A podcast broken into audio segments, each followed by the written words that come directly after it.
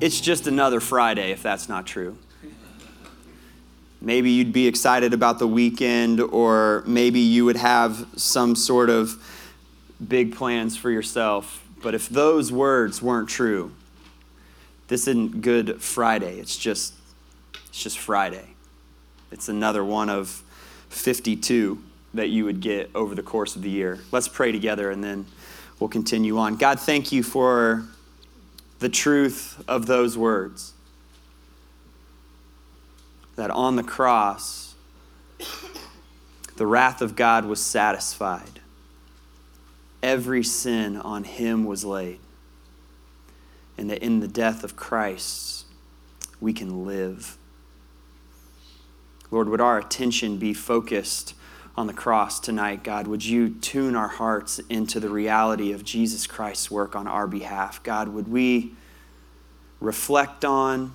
God, would we remember? Would we see clearly, God? Would we celebrate the work of Jesus Christ on the cross on our behalf? Lord, we pray these things in His name. Amen. And grab a seat. Well, tonight we want to we want to just see and celebrate the cross. Uh, it's it's weird to to say that that we want to celebrate an act of capital punishment. Uh, but that's exactly what we want to do. We want to see Jesus there and reflect on all that that means for us 2,000 years later. And my hope is that as we look at the cross, we would see the results of the redeeming, justifying, atoning work of Christ. That despite the, the darkness and the brokenness of the sin that both put Jesus on the cross and that we exist in the midst of here in our world today, that we would see that there is so much to be celebrated. Because on the cross, all the blessings of our justification were won for us. And we could list off a number of those blessings but I want to look at the first five verses of Romans chapter 5. And the lights are a little bit down in here, and so we're going to put the verses up on the screen, which isn't something that we always do. But if you have a phone with a Bible on there and you want to open up to Romans 5 so you have it there in front of you, uh, you're more than welcome to do that.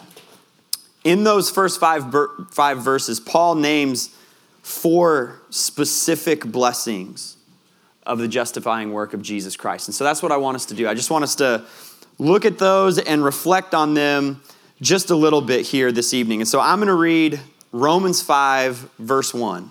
This is what it says Therefore, since we have been declared righteous by faith, we have peace with God through our Lord Jesus Christ.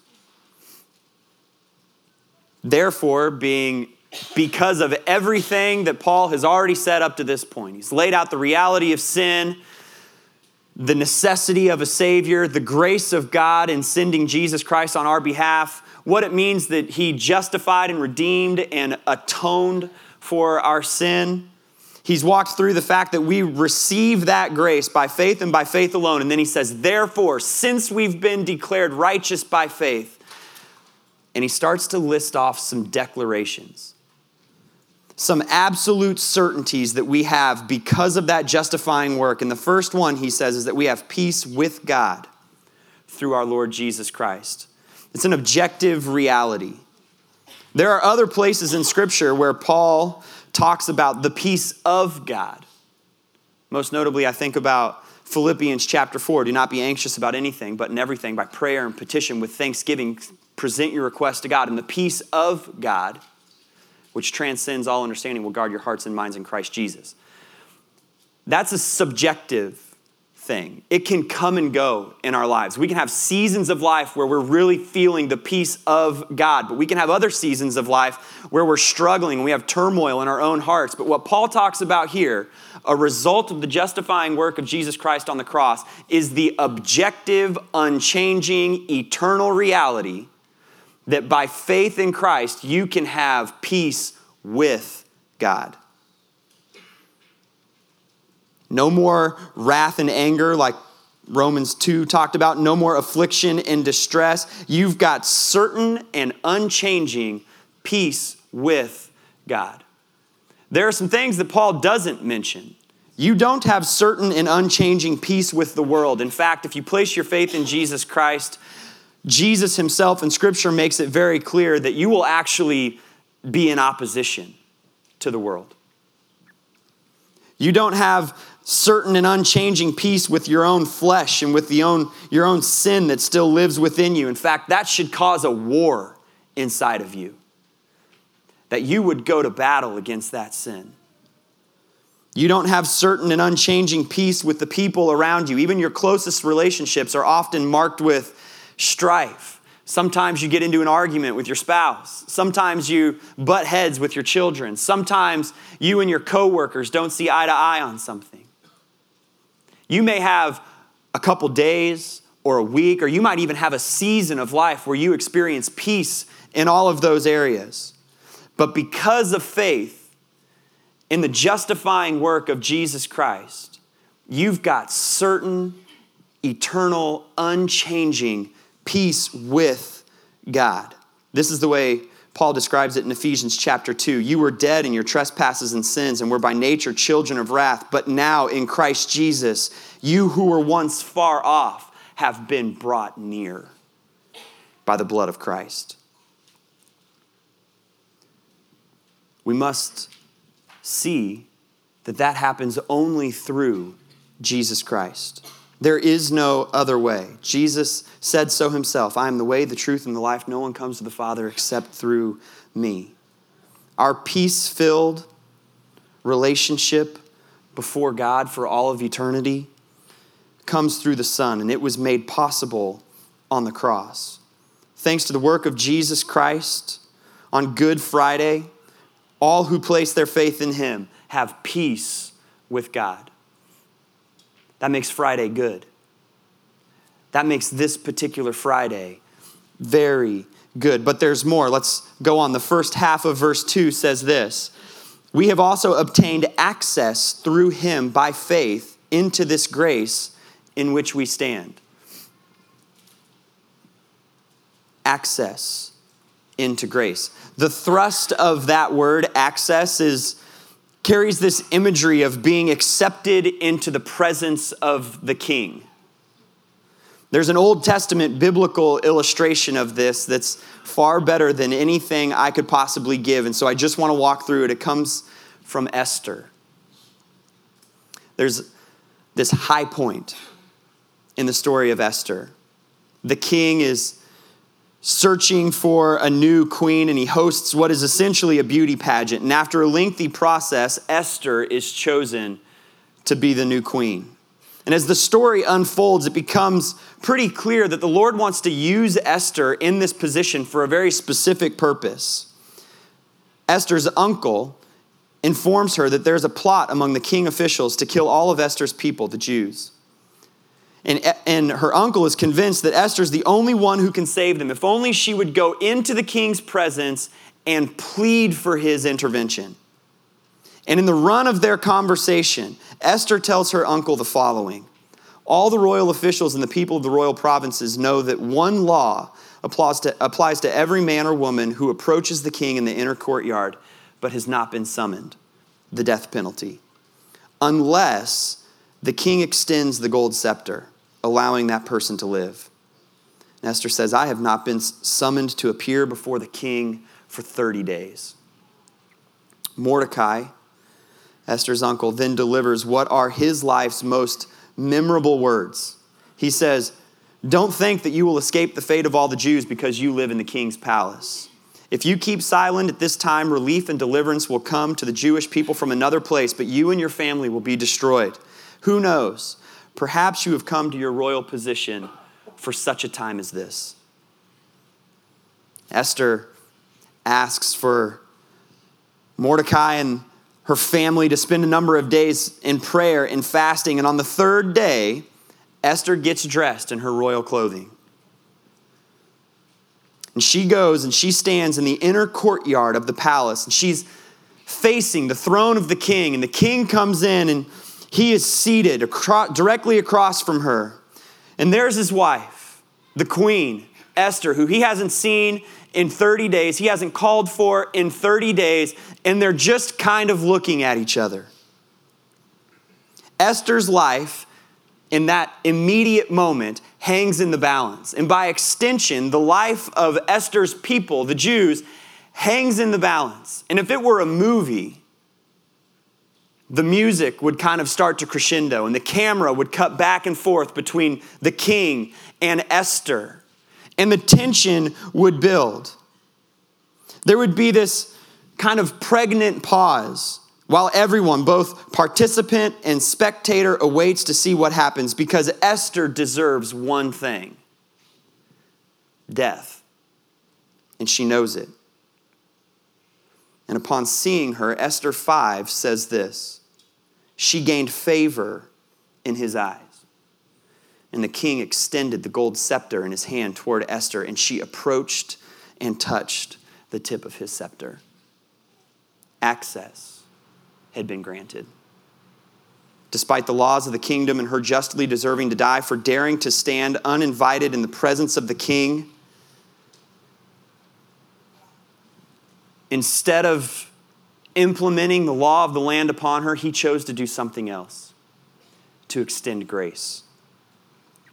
And not just a grace to live in that moment, to have peace in that moment, the rest of the story of Esther goes on to show us that she's actually got grace to stand in the king's presence and have a conversation, to draw near and live. Brothers and sisters, the work of Jesus Christ on the cross has granted us access. If you've placed your faith in Jesus Christ, then the king has tipped his scepter toward you and you can draw near and not just experience peace in that moment, but you can experience the grace in which to stand. In the words of John Stott, justified believers enjoy a blessing far greater than a periodic approach to God or an occasional audience with the King. We are privileged to live in the throne room our relationship with God is not sporadic but continuous. It's not precarious but secure. We do not fall in and out of grace. No, we stand in it. For that is the nature of grace. See it again. Romans 5, the first part of verse 2. We have also obtained access through Him by faith. It's through Jesus through the cross. Your ability to stand in the grace of God has nothing to do with how lovely you are and everything to do with the grace and love of God. It's wrapped up in how lovely and beautiful and satisfying Christ's work on the cross is. Esther got dressed up in her royal clothes. You could put on the very best of your human nature and still not deserve to stand in the Lord's presence. But if you go into his presence dressed in the righteousness of Christ alone, the scepter has been tipped to you. And there's peace and there's grace. Thanks to the work of Jesus Christ on the cross, for all who place their faith in him, there is access into the grace of the King. And it's not just in some future moment. You live in the throne room of the King right now. That's a blessing of the justifying work of Jesus Christ on the cross. There is grace to stand. That's what makes Good Friday so good. But there's more. The second half of verse 2 and we rejoice in the hope of the glory of God. There's peace, there's grace, and now there's rejoicing, there is joy. Specifically, we have joy in the greatness of the hope of the glory of God. And I actually want to work kind of backwards on this one. Were there no peace with God, we would not rejoice in the moment of seeing the fullness of His glory. We would tremble. Were there no grace, we would not be able to stand in His presence. But because there is grace and because there is peace, we can rejoice in the glory of God. It's the second time that Paul has actually used that phrase in the book of Romans. The other time he used it was in Romans chapter 3, and he made the opposite statement For all have sinned and fall short of the glory of God. Here he says, We rejoice in the hope of the glory of God. The work of Christ on the cross has fundamentally altered our reality. For all who place their faith in Christ, you who have been justified by grace through faith, there is now joy in the hope of the glory of God. Before your justification, you would have trembled at the thought of coming into contact with the limitlessness of His grace, of His glory. Now you will see it on the final day and you will be exultant. What you had seen and known somewhat dimly throughout your life will explode in its full radiance right before your eyes, and you will join with the throngs in heaven in singing, Holy, holy, holy is the Lord God Almighty, who was and is and is to come. Our Lord and God, you are worthy to receive glory and honor and power. I love the way Paul works through this. He's already in two verses navigated the past, the present, and the future. The results and the realities of our justification were secured by Jesus on the cross. Good Friday is good because of what it grants to us peace with God. It was secured. He secured it on the cross, and then at your moment of placing faith in Him, it was given to you by grace through faith. And now we stand in His grace right now as believers. Our present days are marked by living in the throne room of the King. And then one day, you will see that glory in full in the future. The work of Jesus Christ on the cross and the blessings of our justification are all encompassing. They overwhelm all of who we are, past, present, and future. If you've placed your faith in the work of Jesus Christ on the cross, then one day you will see him in the fullness of his glory and you won't have to tremble. You'll rejoice. And you don't have to wait until that moment you stand before him in order to rejoice in it because the hope of that glory is something that you can hold on to right now. Joy in the glory of God. That's part of what makes Good Friday so good. But there's more. Verses 3 and 4. And not only that, but we also rejoice in our afflictions because we know that affliction produces endurance. Endurance produces proven character, and proven character produces hope. The end of that string is what we have right now hope. We could spend a significant amount of time tonight unpacking these two verses from the standpoint of how do we have hope and how do we rejoice in our afflictions. And that would be a very good and profitable time to spend together. That would be a really good sermon to sit through. I hope it would be. But for our purposes tonight, I want us to do something a little bit different. We're gathered together to look at the cross, and so that's what I want us to continue to do. But let me say this before we start working our way through these verses. If you're in a place right now in your life where you'd like to talk about the implications of these verses on your current circumstances, please, please reach out to one of the pastors on our staff. It would give us so much joy to be able to sit down, schedule a time where we could get together and talk about the affliction or the trial or the difficulty that you're experiencing and how it's possible to have hope in the midst of those. I want to look at these a little bit of a different way, though. There's a string here affliction, endurance, character, hope. I sat down a few days ago with a member of our church who has experienced a, a very challenging, afflicting 10 year period of life. And he made some incredibly poignant statements about what it means to have hope in the midst of affliction. But one of them that I haven't been able to get out of my mind since our time together was that he said the following We don't rejoice in suffering and affliction because we get to suffer. We rejoice in affliction because it does something, it has a result, and that result is good. And because of this, we're able to take our sufferings and turn them into sacrifice. I want to read those verses again. And I want you to think about Good Friday and Jesus on the cross. And not only that, but we rejoice in our afflictions because we know that affliction produces endurance, endurance produces proven character, and proven character produces hope. There is no better picture of what that looks like in life than the image of Jesus Christ, both in the moments leading up to and in his time actually on the cross.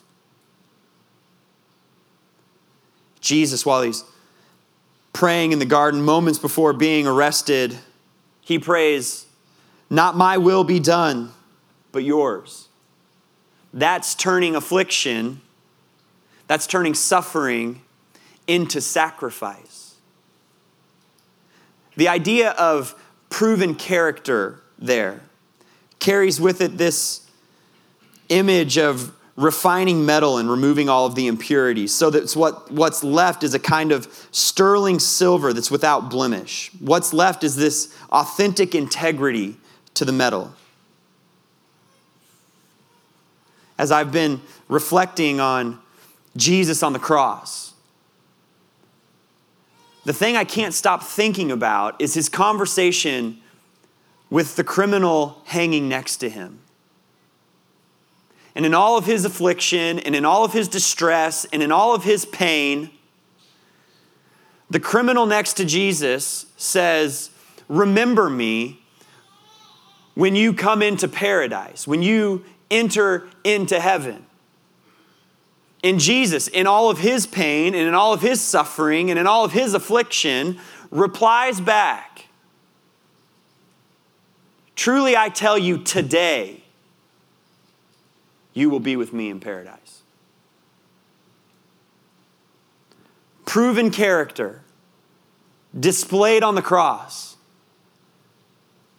Jesus came to do one thing to glorify the Father by taking upon himself the consequences of sin for all of humanity. And if there was ever a time where it might look like his commitment to that and his character in the midst of that might crack, it would be under the agony, the excruciating pain of crucifixion. And yet, in that moment, the worst of his affliction, he knows exactly who he is, exactly what he's come for. He has ultimate hope. He knows for certain the results of his work on the cross. And he says, Truly, I tell you, today you will be with me in paradise. Why are we left with hope? Why is that something that we have as a result of what Jesus Christ did for us on the cross? And the answer is because despite all of who you are, had you been hanging on the cross next to Jesus and you looked over at him in faith and said, Remember me when you come into your Father's presence, He would have looked back at you and said, Truly, I tell you, today you will be with me in paradise. There's hope. And in all of His pain and in all of His affliction, Jesus turned His suffering into history's ultimate sacrifice so that you would know with certainty that today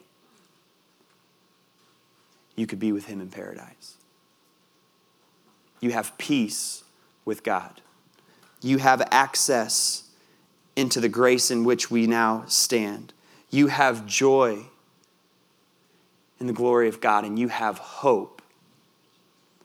All because of what Jesus Christ did for you on the cross. Those are the things that make Good Friday good. We don't celebrate Good Friday simply because a man a couple thousand years ago was executed on a cross. We celebrate Good Friday because with that execution came all of the blessings of our justification. With that execution, ultimately came the hope that we cling to as believers. One of the things that we do during our Good Friday service, kind of the center point of our gathering time together, is that we like to take communion as a church. And we like to do it in a little bit of a different format than we typically take communion in. Usually, what we do is that uh, we get we kind of scatter around the room, and you break up by families, and you spend some time praying. But at our Good Friday services, we like to take it corporately, all together as one. And we want to move into that now, but we want to provide a little bit of space on the front end.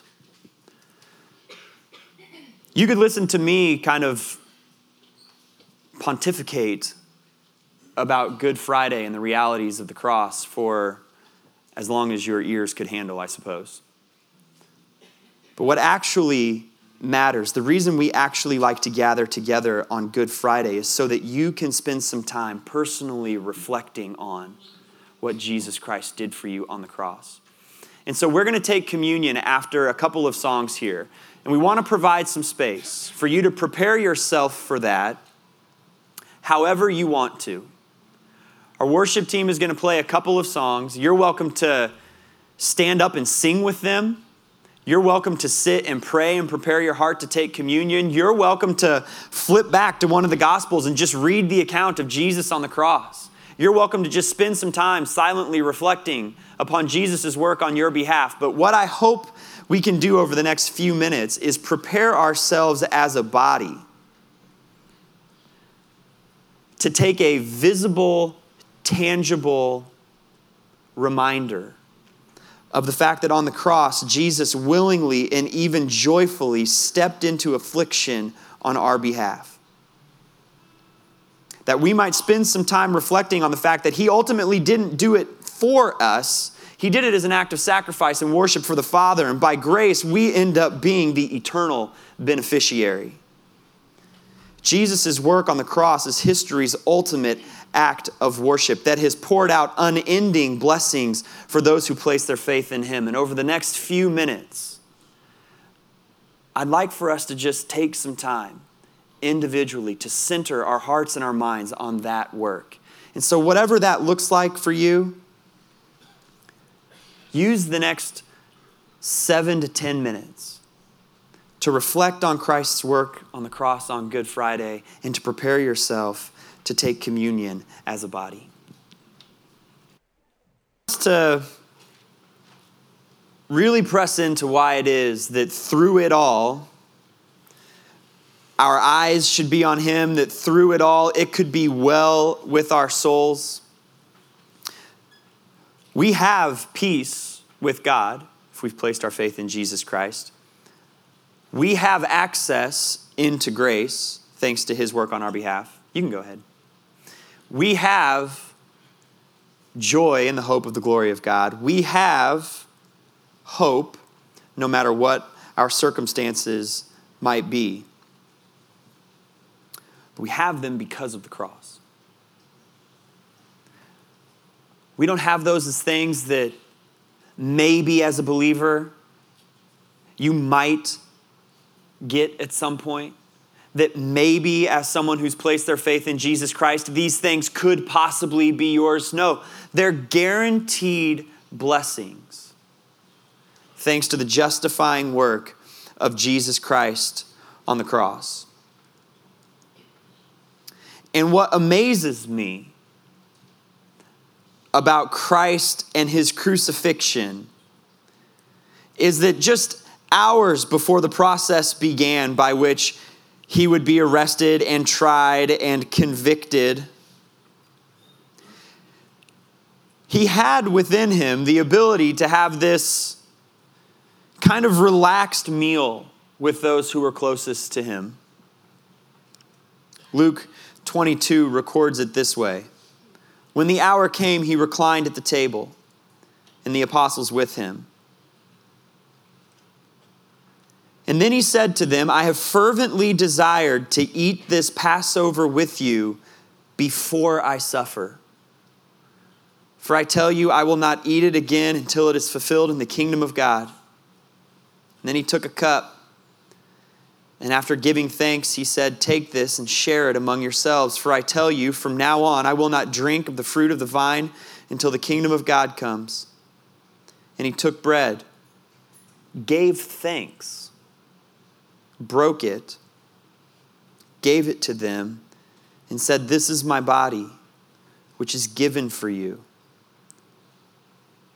Do this in remembrance of me.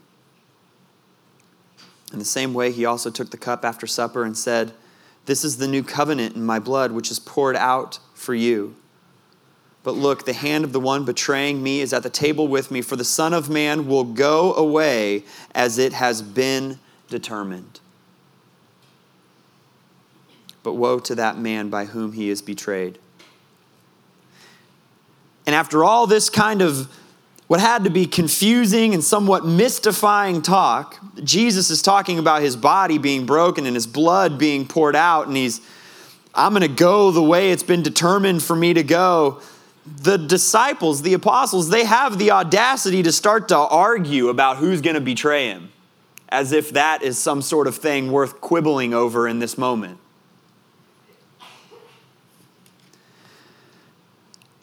And as believers, we're told that when we gather together, we are to take this same meal. The portions have gotten smaller over time.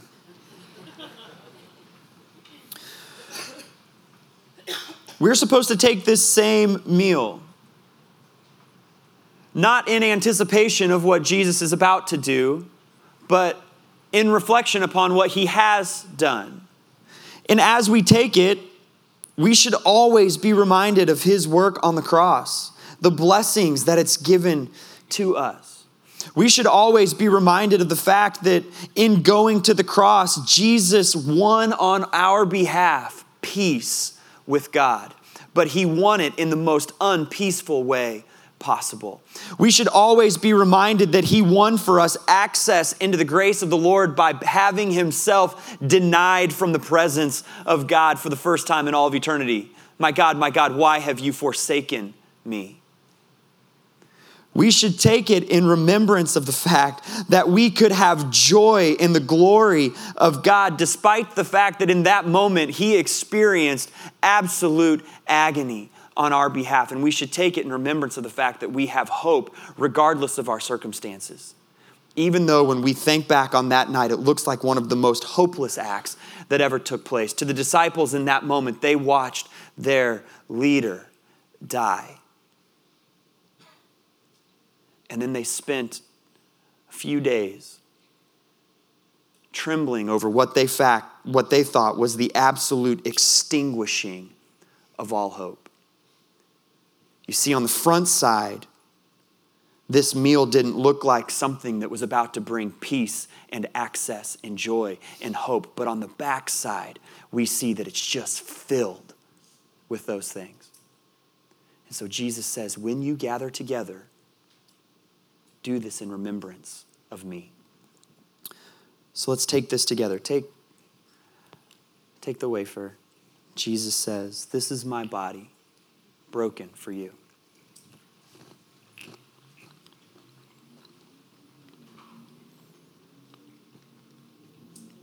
Says, This is my blood poured out for you.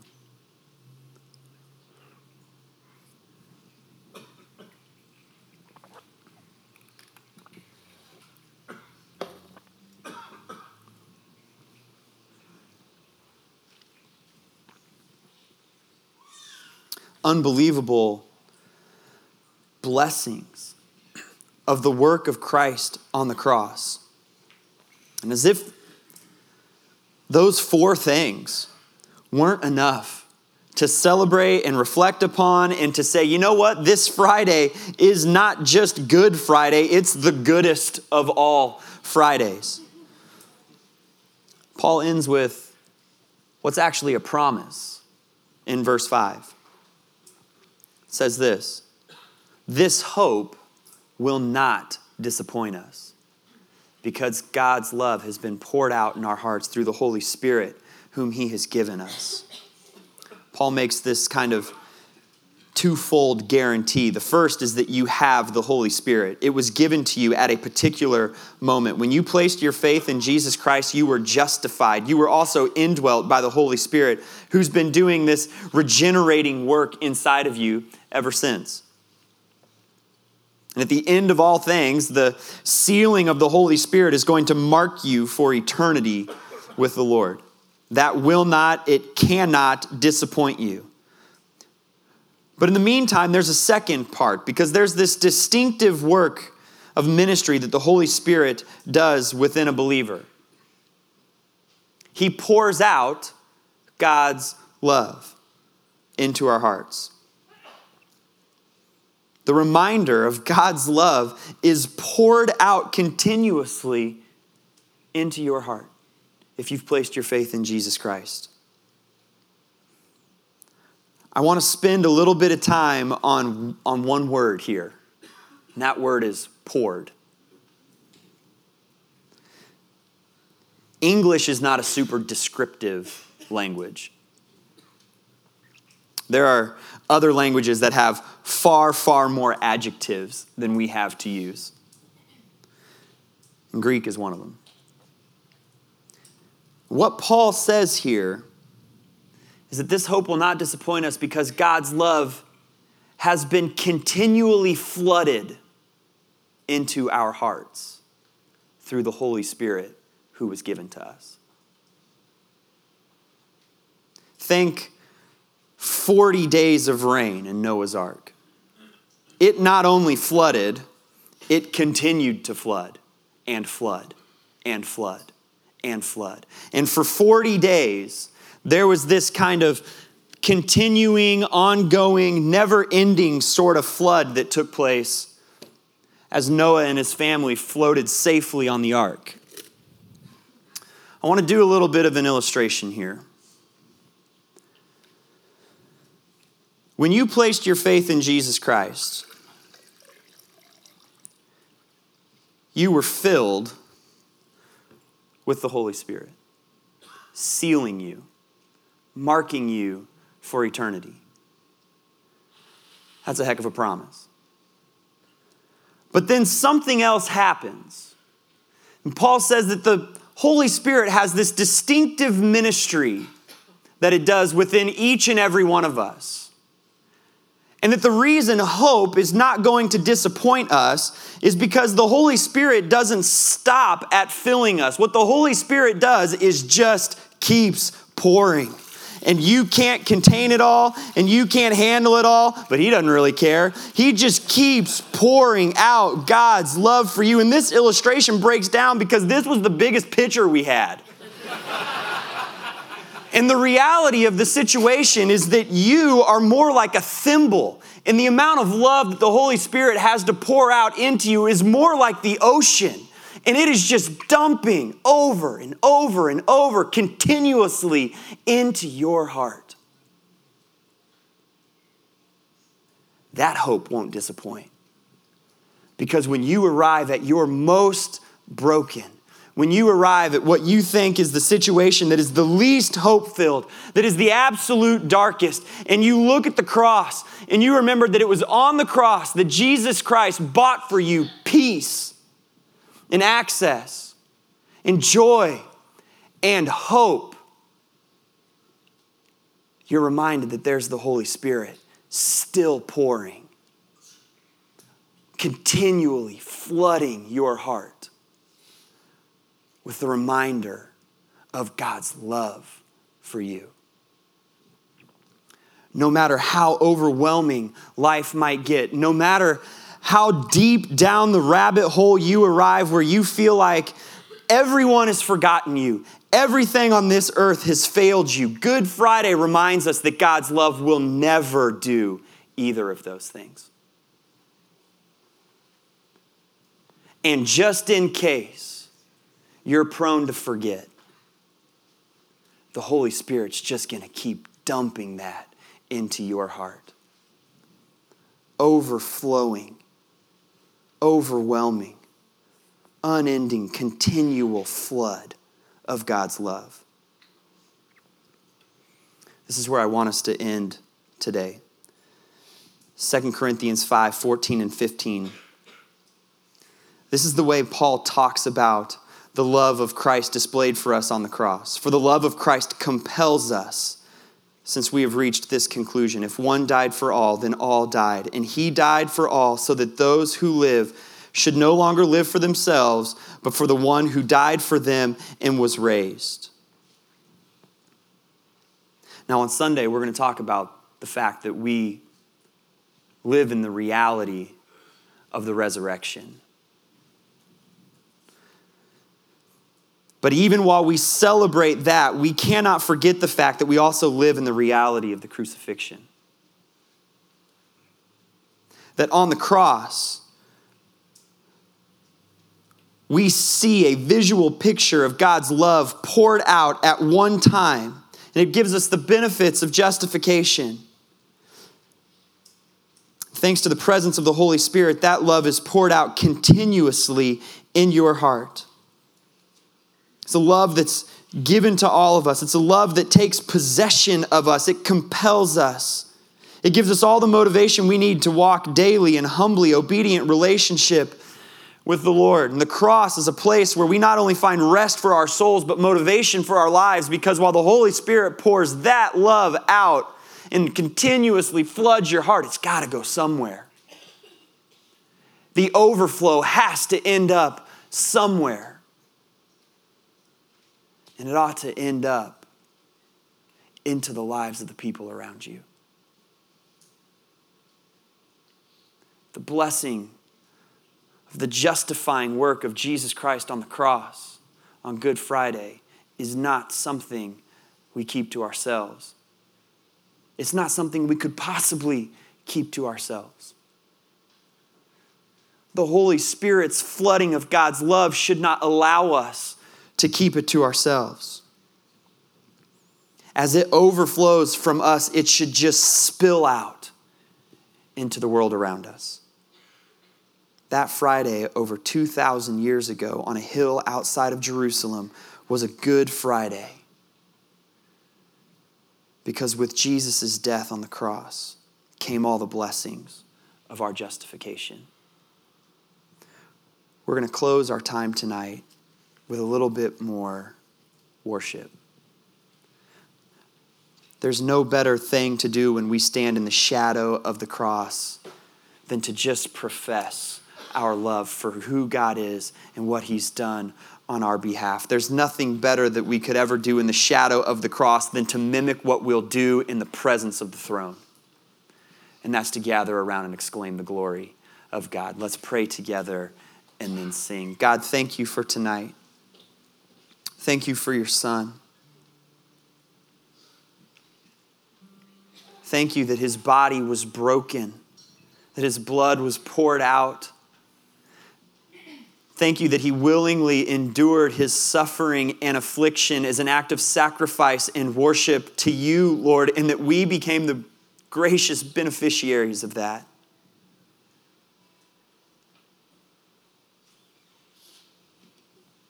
God, thank you that we, by faith in Jesus Christ, can have peace with you. Lord, thank you that by faith in Jesus Christ, when we stand before you in our moment of judgment, it is going to be as if you tip that golden scepter toward us and we have access to you. Not because of anything that we've done, but because of who Jesus is. Thank you that we can have joy in the thought of facing your glory in all of its unveiled and unbridled fullness. Lord, thank you that we can have hope and that when we arrive in a place, God, where we might have despair. Instead, your Holy Spirit just floods our heart with your love. Thank you that Jesus bought those for us on a hill outside of Jerusalem on a Friday a couple thousand years ago. My sin, oh, the joy of this glorious thought. My sin, not in part, but the whole, was nailed to the cross, and I bear it no more. Praise the Lord, O my soul. God, as we stand in the shadow of the cross tonight, would our souls pour out praise. Amen. Let's go ahead and stand.